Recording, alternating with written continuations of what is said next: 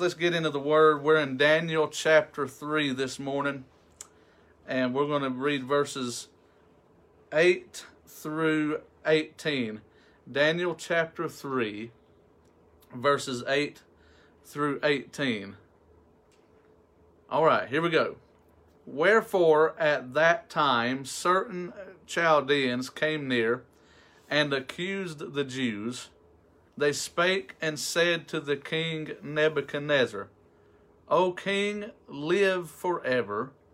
Thou, O king, hast made a decree that every man that shall hear the sound of the cornet, flute, harp, sackbut, psaltery, dulcimer, all kinds of music, shall fall down and worship the golden image.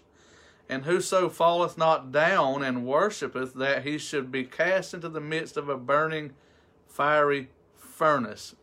Is this starting to sound familiar to some of you? Uh, probably most of you, if not all of you, have heard of the, the fiery furnace. Now, verse 12 There are certain Jews whom thou hast set over the affairs of the province of Babylon Shadrach, Meshach, and Abednego. Excuse me.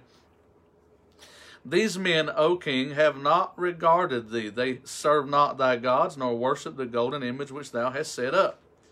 Then Nebuchadnezzar, in his rage and fury, commanded to bring Shadrach, Meshach, and Abednego. Then they brought these men before the king.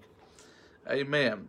Nebuchadnezzar spake and said unto them, Is it true, O Shadrach, Meshach, and Abednego? Do not ye serve my gods, nor worship the golden image which I have set up?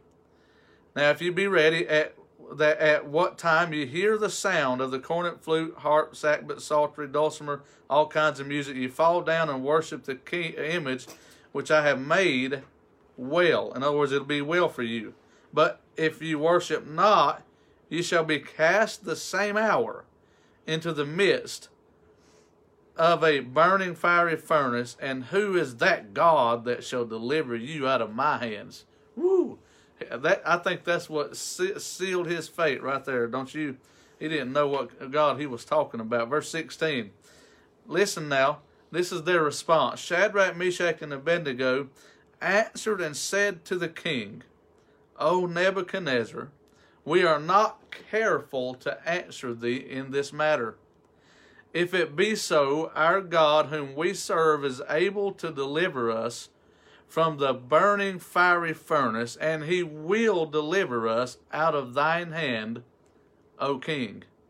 But if not, be it known unto thee, O king, that we will not serve thy gods, nor worship the golden image which thou hast set up. Now, I want to put my focus on verse 16 for a few minutes, where they said, O Nebuchadnezzar, we are not careful to answer thee in this matter. Simply meaning they were already had made their made up their mind they had already determined before they were faced with this challenge what they were going to do. They were already uh, prepared to give a speech to the king. And so today I've got an assignment for you. This is going to be the title of my message, but this is going to be an assignment for those of you who are facing uh, or fighting hell by the acre, so to speak. And here is your assignment, and here is the title Prepare your victory speech. Prepare your victory speech. Look at these guys. I mean, he said, We are not careful to answer thee. They didn't have to stop and think about it because they had already done that. If you remember Daniel uh, purpose in his heart that he would not defile himself with the king's meat. Amen.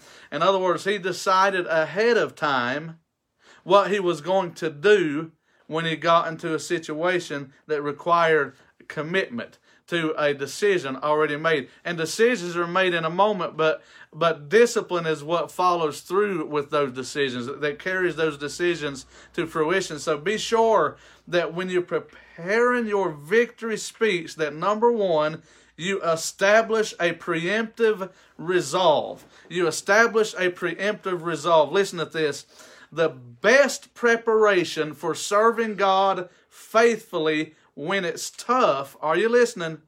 Is serving Him faithfully when it's not tough. Can I say that again? The best preparation for serving God when it's tough is to serve Him faithfully when it's easy you might as well uh, go ahead and comment amen right there because so many times uh, people wait until they need God to try to start serving Him to get His attention. And that's not how you get His attention to start with. You don't get His attention by trying to start doing right. That never got God's attention. That just gets you in more trouble with Him because now you're living in self righteousness. What you need to do is decide that you're going to put your faith in Him and live for Him day in and day out, morning, noon, night. Amen. It don't matter where you are, Sunday morning or Saturday night, you're going to be serving God. Don't wait until you're in trouble then to decide whether or not you're going to serve God. You need to establish a preemptive resolve like Shadrach, Meshach, and Abednego did that no matter what, you are God's, He is yours, and this is just the way that it's going to be. Somebody shout amen in your living room. Amen.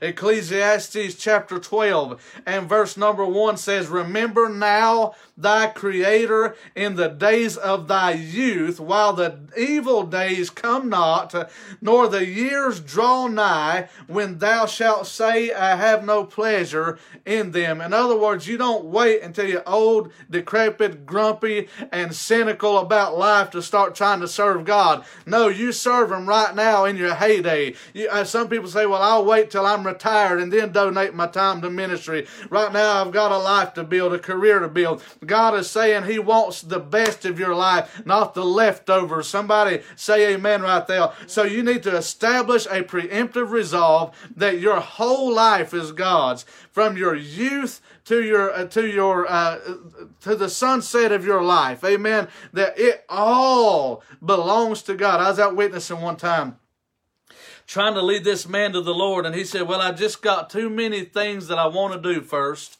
I want, there's too many things I want to see. There's too many places I want to go right now, preacher. I'll do that later in life, but right now, if I get saved, I, I know I can't do some of the things that I have planned to do. And it, he didn't realize how foolish he was being. I'm telling you right now, if you are blessed, and even if you're not blessed, the only pathway forward is to serve God through it all. And if you serve Him when it's easy, then when it gets tough, uh, you will already already be in good practice. Amen. You will have already made up your mind. You will have already spent some time uh, with the Lord. Amen. And I don't know how to silence that phone, so somebody uh, help uh, unplug that thing, please. Amen. I, I didn't expect that phone to start ringing in the middle of my church service. Hallelujah. All right, but anyway, uh, back. Uh, I don't want to get distracted. Listen, uh, Shadrach, Meshach, and Abednego established a preemptive resolve. That way, when trouble came, it was already decided. It was already decided. Listen, young people, if you want to commit your lives to purity until marriage, are you listening? If you want to keep your purity, your virginity till marriage, you've got to decide now you can't wait until you're uh, out on a date with a girl and end up in a place where things could happen that shouldn't happen. You've got to decide right now what you're going to do. If you wait until you're in the heat of the moment, you'll make a poor decision. I'm telling you, the best way to serve God when it gets tough is to serve Him right now in your life. Amen. And, and so when you're faithful to God, God will always be faithful to you. So establish a preemptive resolve. That's what they did in verse 16 when they said, We're not careful to answer thee. So uh, you need to just go ahead and do that. Now, let me go on to verse number 17. Watch your Bible. The Bible said, If it be so, our God, whom we serve, is able to deliver us from the burning fiery furnace, and he will deliver us out of the hand of out of thine hand, O King. So they acknowledge not only God's ability, but they also stated not only is God able to do it, but they said God will do it. That's what they said. Now, I understand in verse 18 they said, but if not. But we'll deal with the if not in a minute. Right now, I want you to notice something. Number two, to prepare a victory speech, you need to be willing to exclaim a prophetic result. You need to be willing to proclaim a, a, or exclaim a prophetic result. uh, the truth is, according to verse 18, they wasn't 100% sure whether or not God would spare their lives. But regardless of their lack of knowledge of the end result, they were willing to step out in faith and say, not only is God able, but God will do it. Amen. And they're doing this based on God's promises, based on God's power, and based on God's past track record. Amen. If you study God through His Word, you will understand that He is a deliverer. That's what he does. When you study God, you will understand that he listens to and gives uh, aid to those who are in need of comfort, those who are in need of help. When you cry out to God, He hears your prayer. And so, based upon knowing what God did yesterday, you can say, assuredly, the Savior, who is the same yesterday, today, and forever, will not fail me now. Amen. And so you need to be willing to start talking some faith talk in your life. Now, listen, let me say it this way faith talk is not baseless predictions. Faith talk is not educated guesswork. Here's what faith talk is faith talk is putting your mouth where your trust is. If you trust the Lord, then say you trust the Lord. The Bible says, Let the redeemed of the Lord, help me now, say so.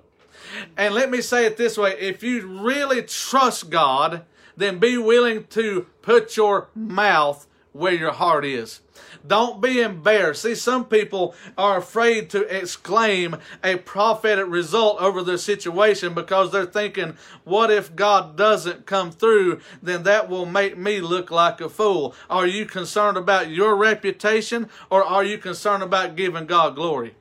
If you will base your prophetic result declaration on a promise from God's word, on God's power, and God's past track record, God knows how to get glory out of it no matter how He may or may not respond to your faith talk. But you need to be willing to let the world know whose you are and who you are. You're a child of the King you're serving God and you're putting all of your weight on Him and you're counting on Him to see you through. There's been many times I've had to tell my, my family, I don't know how God's going to do it, but I know He is. Sometimes I wonder if they get tired of hearing me say that, but I'm not tired of saying it because uh, I feel like Peter, who said, Lord, to whom shall we go? Thou hast the words of life. I don't have a fallback plan. My fallback plan is Jesus.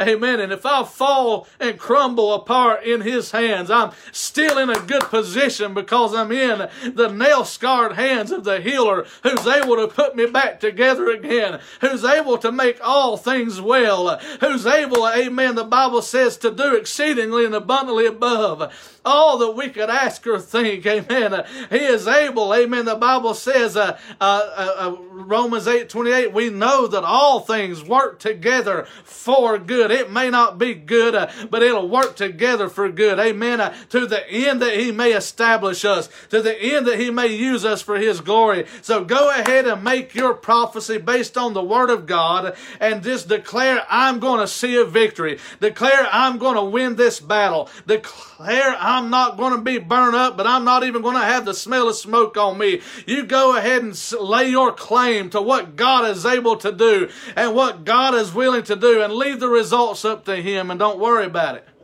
Go ahead and exclaim your prophetic result. Amen. That's what Shadrach, Meshach, and Abednego did. They uh, they put in all their chips, so to speak. They they laid it all at the foot of the cross and said, "God, this is my life." Use it. Amen. If you're facing trouble today, don't you accept defeat. Don't you lay around and say, well, it looks like the end for me. It looks like I'm fixing to give it up. Uh, don't you give up on praying for your friends and family over situations they find themselves in. Amen. We still serve a God that is yet able. Amen. And you need to begin to talk uh, uh, faith talk and trust God and show Him you trust Him by talking about it. Amen. Well, preacher people think I'm crazy. I go to talking like that. They already think you're crazy. Amen. Go ahead and solidify it for them. Praise God. It'll do them some good to hear somebody bold enough and daring enough to start talking like Jesus Amen. and start talking like the Word. Really, we're just talking like God. You know, if, if we bear His resemblance, if we have His characteristics, uh, uh, you know, people tell me all the time, my children look a lot like me. They have a lot of uh, uh, resemblance. Uh, what's, huh? Take that as a compliment. He takes it as a compliment. Well, praise God, son. You, is he seeing bad? No, I'm kidding. no, listen. When we bear the resemblance of our Father, I believe not only should we bear His image, but we should bear His personality, Yes. His His His actions. Did not Jesus tell His disciples that? That because I go to my Father, the things that I do shall you do, and greater works than these shall you do, because I go to my Father. In other words, we're to look like Jesus, we're to act like Jesus, we're to preach like Jesus, we're to heal like Jesus. I know some of you really afraid of that word healing right there. What I mean by that is we should bear His healing word to all who need receiving of healing in their heart, in their body, in their mind, in their soul. Amen. Jesus is the healer. It's, we're not the healer, Jesus is. But we should bear his name so that the power of his name, when spoken, can deliver the power that it has in it. But listen, you cannot, you cannot expect healing to occur in somebody the Bible says he sent his word and healed them. How are they going to be healed if they don't hear? How are they going to how are they going to hear the gospel without a preacher? How's your neighbor going to know about Jesus if you tell him?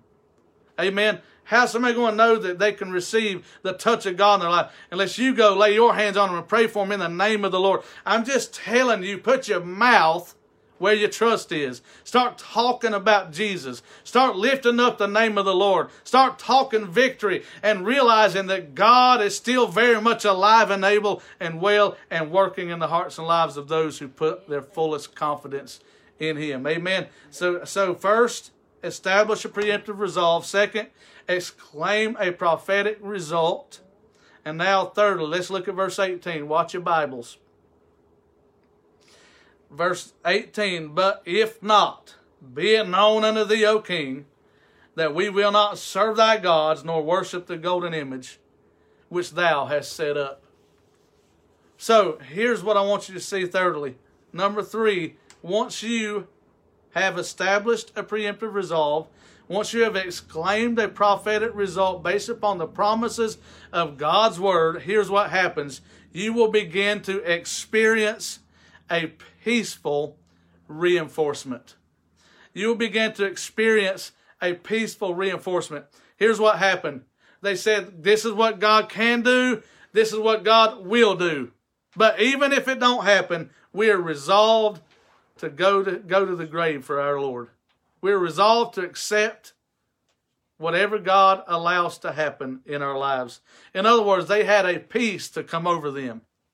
It was a peace that came not in what they knew, but it came in who they knew. And your peace will always come not through what you know and understand, but who you know and understand. Amen. You need to know who it is that you're putting your trust in. That's why Jesus taught us that when we pray, first matter of business, our Father, which art in heaven, hallowed be thy name. Amen. You begin to lift up the name of the Lord. Amen. Don't bring your burdens before him and throw him at his feet without first acknowledging who he is and what he's able to do. Amen. Once you get your perspective up, Bible says, "Oh, magnify the Lord."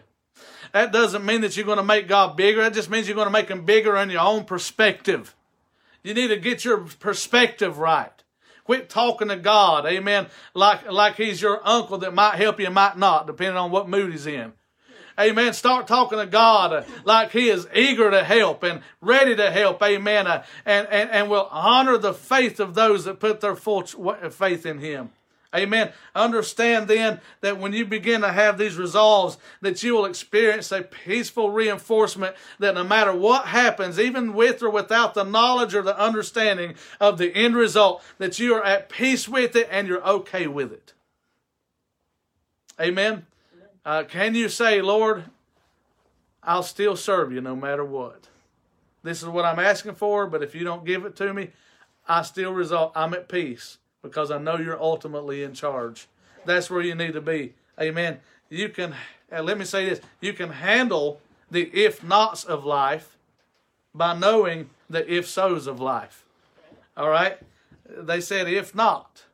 Have you ever had some if nots in your life that you're worried about? Just quit worrying about them. Put them in God's hands. Quit worrying about them. You can handle the if nots by knowing the if so's. Here's your Bible verse Romans chapter 8, verse 9. But you're not in the flesh, but in the Spirit, if so be that the Spirit of God dwells in you. so if so be that the Spirit of God lives in you, then greater is He that is in you than he that is in the world. So you can handle the if nots because Jesus Christ lives in you. He's the if so. Amen. And so I'm glad uh, that God is able to do it. That's exactly right, Brother Robert. Hallelujah. Philippians chapter 4 and verse 16 says, Be careful for nothing, or don't worry about anything, but in everything by prayer and supplication with thanksgiving don't come to God with a sour attitude. Come to Him with an attitude of gratitude. Amen. With supplication, thanksgiving, let your requests be made known unto God. And here's what happens and the peace of God. It didn't say the wisdom of God right there. It didn't say the understanding of God right there. It didn't say the foreknowledge of God right there. It didn't say it would give you a prophecy that the outcome would be just perfect. It just said the peace of God, which passeth, or you might say is better than understanding, shall keep your hearts and minds through Jesus Christ. I've said this before, I'll say it again. Sometimes what you need is not understanding, but you need peace. Because if God gave you the understanding that you're asking for, uh, it would only complicate things and just give you more to worry about. Because we cannot, with finite minds, understand the infinite mind of a Holy Father. Let me tell you, God is thinking on a whole completely different plane and level than we are. Our thoughts are not His thoughts. Our ways are not His. He is higher than all of it. You've got to understand that better than understanding is a peace that surpasses it all. So I, that's why I can say it is well with my soul, even in the midst of uncertainty, in the midst of not knowing what tomorrow holds. I can still know who holds tomorrow. Amen. So I thank God for that promise. So, establish a preemptive resolve, exclaim a prophetic result, and experience a peaceful reinforcement. Let me close this now. Uh, verses 19 through 30 gives us the rest of the story, but I want to narrow in on verses 23 through 25 real quickly. And these three men, this was after they threw them in the fire. Shadrach, Meshach, and Abednego fell down bound. They fell down bound into the midst of the burning fiery furnace. Then Nebuchadnezzar the king was uh, astonished or astonished and rose up in haste and spake and said unto his counselors, Did not we cast three men bound into the midst of the fire? They answered and said unto the king, True, O king. He answered and said, Lo, I see four men loose, walking in the midst of the fire and they have no hurt.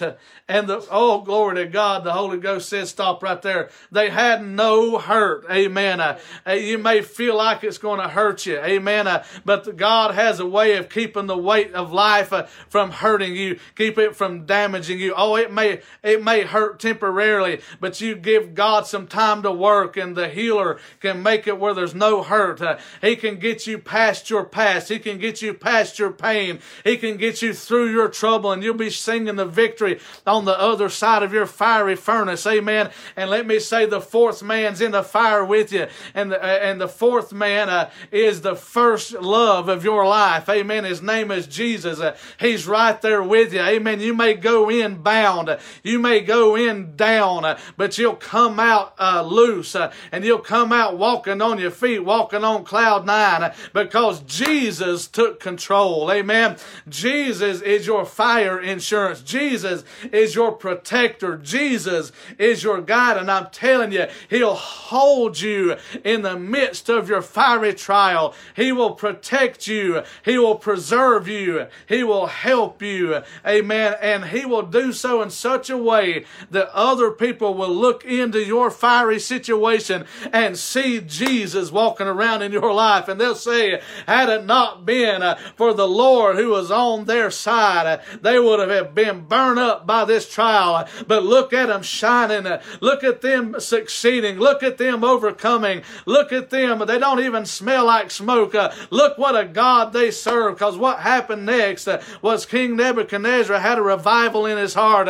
Amen. It caused the whole nation to know of the name of the God of Abraham, Isaac, Jacob, and the God of Shadrach, Meshach, and Abednego. And if you give God enough time, by the time God gets through with your trouble, by the time God gets through with your trial, it'll be a testimony not just for you, but everybody around watching you, uh, thinking that you're going to cave under pressure, thinking that you're going to quit, thinking that you're going to fall, thinking that it's going to be your end, and God is going to raise you up and He's going to use you as a testimony of His glory. I believe that, don't you? Amen. Woo, hallelujah. Might get fired up here in a minute. So he answered, and I see four men loose, walking in the midst of the fire, and they have no hurt, and the form of the fourth is like the Son of God. And the old, the old pagan king recognized the Son of God as the Son of God, not because he was familiar with him, but because Jesus will identify himself to those he calls. And if he's dialing your number, you'll know it's him. That's the power of the working of the Holy Spirit of God. Amen. And I want you to know right now that Jesus is walking in the fire with you. Can I close with one more quick reference out of Psalm chapter 114? Remember, the title of my message is your assignment. Prepare a victory speech. You say, I ain't won yet. That's okay. You don't have to have one to go ahead and write your speech up. Just do it. And just declare the victory. Amen. Listen to what happened Psalm 114. Uh, when Israel went out of Egypt, you remember when uh, Israel was delivered from Egyptian bondage? It said, When Israel went out of Egypt, the house of Jacob, from a people of strange language, that's the Egyptians, Judah was his sanctuary. First of all, Judah means praise. Secondly, the reference to the his is talking about the Lord. Judah, praise, is the Lord's sanctuary. Hmm.